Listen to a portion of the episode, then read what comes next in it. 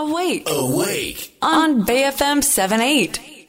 人生100年時代お金との良い付き合い方について考えていきますアウェイクの頼れるお金のかかりつけ医高塚さんですおはようございますおはようございます。よろしくお願いします。はいお願いします、はい先週もそうなったんですけども、えー夏休み中のお子さんのためにも、えーお金の特別講座をしましょうということで、は いそうですね。えー第2弾ですね。第2弾ということでね、あの、はいちょっとメッセージ、LINE でいただいたのをご紹介します。ラジオネーム、ジュモクさんから、えー確かにスマホの SNS の広告に煽るものが出てきたりします。うんうんうんうんえー現実的ではない話への教育をきちんとしようと思いました。高塚さん、子供向けの良い話をありがとうございましたということでね。やっぱりそありがとうございのます。始めるとすぐに儲かるみたいなね、ちょっと煽るような広告ね。山ほど出てきますね。ね今やらないでいつやるのみたいな、そんなのもありますけどね。はい、うんありますね。はい。はいまあ、今週もね、えーお子さんに向けたお金の話、より具体的な内容を伺っていければと思います。はい。はい。あの、まあ、あの、前回もお話しした通り、前もあの、中学校の方で授業をした時にも、うんお子さん向けのお話って、まあ、あの時中学1年生の方に、あ職場体験と2クラス授業をやったんですけれども、結構ですね、中学校1年生って、なんかお金って何なのかってところの話からしてほしいのかなと思ってたんですけども、はい。まあ、もちろんそこも、あの、最終的には話したんですが、結構質問があったのが、うん。なんか金融っていうふうに彼らも、まあ、事前に思っていたみたいで、うん。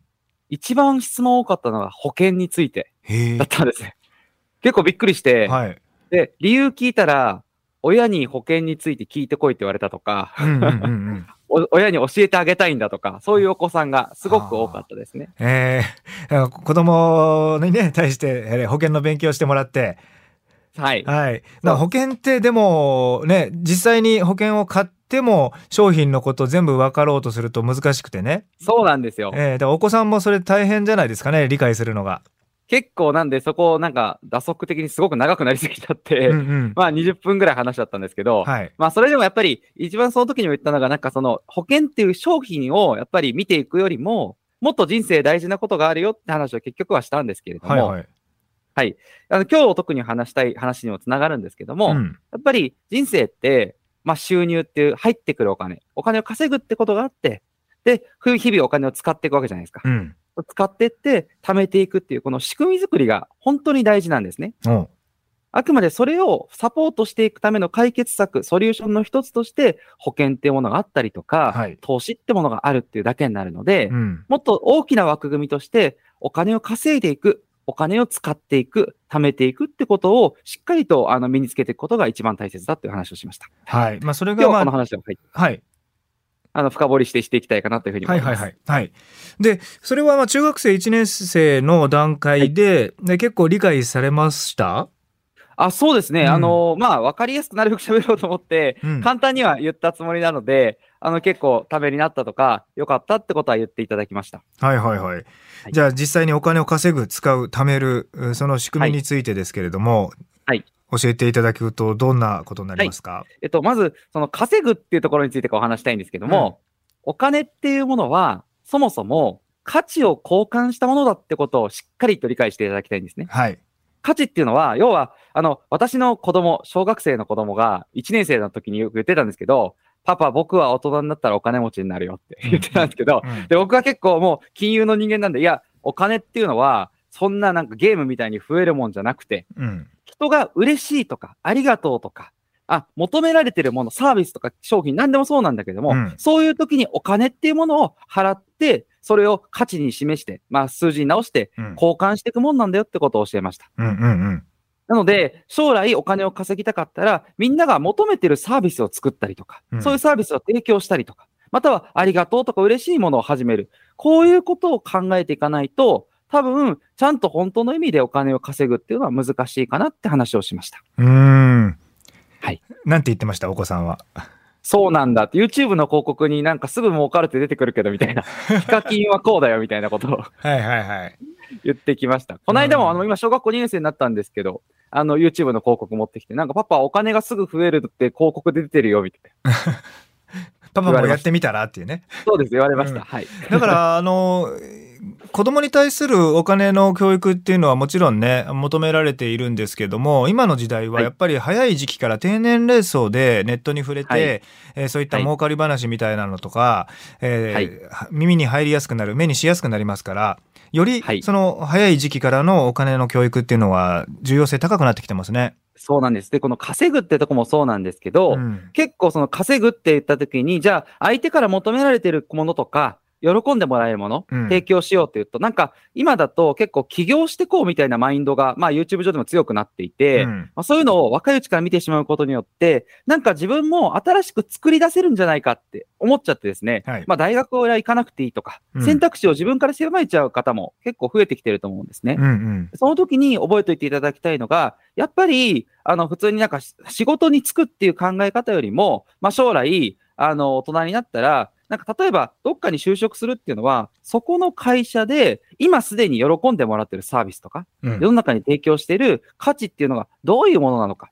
それでどんな対価をもらってるのか、そういうのを勉強する場でもあるので、一度やっぱり、なんかあの、成功って真似から始まる部分も多いと思うので、うんそういうところも意識して就職していくってことも、あ、普通に大切なことなんだな。その中で、ただただ働くっていうよりは、あの、なんかサービスとか提供するのは価値を提供してるんだということを考えながら働いていくようになっていくと、まあ、これからの時代、特に年功序列じゃないと思うので、うん特にですね、あの、ちあの、自分の実力次第になってくると思うので、うまく生きていきやすくなるかと思います。こう稼ぐという部分だ、そういうことですね。そうですね。だから、やっぱり、大きな会社でも、まあ小さな会社でもいいんですけど、働く側と雇う側でね、えーはいやっぱりこう、働かされてるとかね、あの、はい要は、まあ学校でも先生の言うこと聞きなさいとか、あの、はね、少年野球やったら、こう、監督の言うこと聞きなさいみたいはない教育っていうのが結構やっぱりあるんで、その会社の言うことを聞いて、えー会社の言う通りにしなさいみたいなことをね、昔のほら、親は言ってたっていう時代もあったんでね。えーそれって感覚として違って、その自分の労働の対価の会社の持ってるサービスを使ってお金に変えてるんだよと。そうです、そうです。ね、えーそういう考え方を持つっていうのは大事ですよね。そうです。なので、普通に、あの、今、あの例えばある会社のどういうふうなものが受け入れられてるのかとか、うん。そその、やっぱり雇ってる人ってその仕組みを自体を作ってるので、うんその辺の多分下積みだったりとか、感じるところがあって会社を作ってると思うんですね。うん。あまあ、そういうサービスが多いと思うんですよ。はい。なので、まあ、そこの部分を学んでいってから、例えば起業するなら起業するとか、うん。